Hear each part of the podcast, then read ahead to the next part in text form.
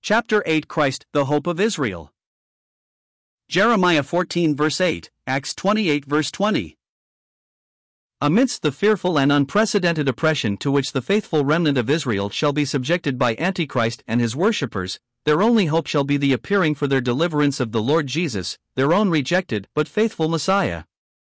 For him they shall mourn and be in bitterness, Zechariah twelve verses nine and ten, for him they shall wait and long more than they that watch for the morning.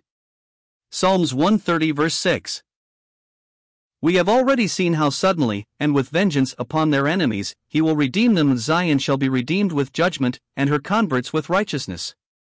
And the destruction of the transgressors and of the sinners shall be together, and they that forsake the Lord shall be consumed. Isaiah one verses twenty-seven and twenty-eight. Knowing as they undoubtedly will, being taught by the Spirit to understand the Scriptures, Dan eleven thirty-three, that such shall be the manner of their deliverance, their prayers and groans shall be of corresponding character. Much of their soul's experience shall find expression in the language of the Psalms, many of which are indeed the prophetic utterance of the Spirit of Christ in anticipation of that period. And this accounts most simply for the imprecatory tone that pervades such Psalms, the burden of their cry not being as with the Lord Jesus on the cross, Father, forgive them, or with Stephen, Lord, lay not this sin to their charge, but a constant pleading with God to avenge them of their adversaries, by the speedy execution of judgment. Such also is the character of the cry of the soul seen under the altar, in Revelation six verses nine and ten.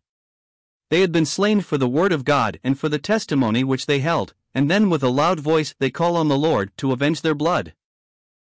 Such dispensational distinctions it is most important to apprehend. When James and John, jealous of their master's honor, would have avenged the insult done to the Lord Jesus by the Samaritans, asking leave to command fire to come down from heaven to consume them as Elias did, the Lord rebuked them, saying, Ye know not what manner of spirit ye are of. Luke nine verses fifty-four and fifty-five. It was according to the mind of the Spirit that Elias should do so in his day, but that did not justify such a course, when the testimony was that of the Son from the bosom of the Father, full of grace and truth, the Prince of Peace, proclaiming peace, the purchase of his blood. Equally discordant would it have been for Stephen to have called upon God to avenge his blood, though righteousness might well have claimed it, but Stephen, full of the Holy Ghost, was in perfect sympathy with the purpose for that time occupying the mind and heart of God, viz., the display of the riches of his grace. Hence, instead of judgment there is salvation, for Saul, at whose feet the witnesses laid their garments, is saved in answer to that very prayer, that in him first Jesus Christ might show forth a pattern of all long-suffering. And still such is the mind of God. If it be asked why so many years have passed since it was written, yet a little while, and he that shall come will come, and will not tarry. No answer can be furnished, but one, God is long-suffering, not willing that any should perish. He lingers over the testimony of grace, stretching out the acceptable year, the day of salvation, and postponing, if we may so speak, to the very last, his strange work of judgment. But this shall end when the saints, whose home and portion are in heaven and not on earth, are caught up to be forever with the Lord. God's testimony then will be in connection with a people whose very hope is the destruction of their oppressors. As we by the Spirit are taught to have fellowship with the Lord in his thoughts of grace now, so they by the same Spirit will be taught to have fellowship in his thoughts of judgment then. Thus we find that the two witnesses in Revelation eleven verse three have power to smite the earth with all plagues as often as they will, but we read not of their having power to heal, as the heralds of grace were wont to have. In that day judgment shall return to the line, and righteousness to the plummet, the acceptable year shall give place to the day of vengeance, and the spirit of the witnesses will be in keeping therewith. All this stamps with a character foreign to the present dispensation the whole book of Revelation, from chapter six to twenty. The church is not seen in those chapters on the earth, but seated in heaven, and finally following the Lamb, when, as King of Kings and Lord of Lords, he comes to destroy the foes and fulfill the hopes of Israel. The Old Testament is full of songs prophetic of that great deliverance which the Lord shall work for his people in the latter day. It shall be said in that day, Lo, this is our God, we have waited for him. Isaiah twenty-five verse nine. Blessed be he that cometh in the name of the Lord. Psalms one eighteen verse twenty-six, Matt twenty-three thirty-nine.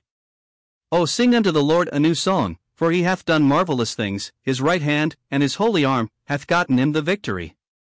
The Lord hath made known his salvation, his righteousness hath he openly shewed in the sight of the heathen. He hath remembered his mercy and his truth toward the house of Israel, all the ends of the earth have seen the salvation of our God. Psalms ninety-eight verses one to three. The heathen raged, the kingdoms were moved, he uttered his voice, the earth melted. The Lord of hosts is with us, the God of Jacob is our refuge. Come, behold the works of the Lord, what desolation he hath made in the earth. He mocketh wars to cease unto the ends of the earth, he breaketh the bow, and cutteth the spear in sunder, he burneth the chariot in the fire. Psalms forty-six verses six to nine.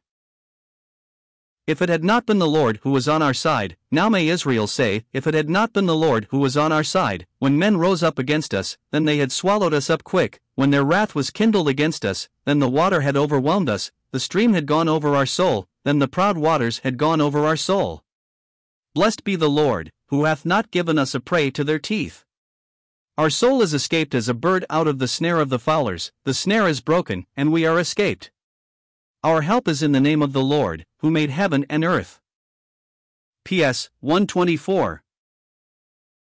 These and many other such scriptures celebrate the deliverance of that day. To Israel it will be the morning without clouds, Second Samuel twenty-three verse four. The morning when the upright shall have dominion over the wicked, Psalms forty-nine verse fourteen, when the meek shall inherit the earth, when they that mourn shall be comforted, and the pure in heart shall see God. Matt five colon four, five, eight. Then shall they that come of Jacob take root, Israel, like Aaron's rod cut off from nature's stem, shall blossom and bud, by the quickening power of grace, Isaiah twenty-seven verse six, Numbers seventeen verse eight, and fill the face of the world with fruit. There shall be an handful of corn in the earth upon the top of the mountains, the fruit thereof shall shake like Lebanon, and they of the city shall flourish like grass of the earth. Psalm seventy-two verse sixteen. Meantime their eyes are blinded, the veil of unbelief is upon the face of Israel, and they know not that he whom they crucified is their only hope. Nevertheless the veil shall be taken away, and some out of every tribe, elect of God, shall see that Jesus is indeed the Christ, the Son of the living God.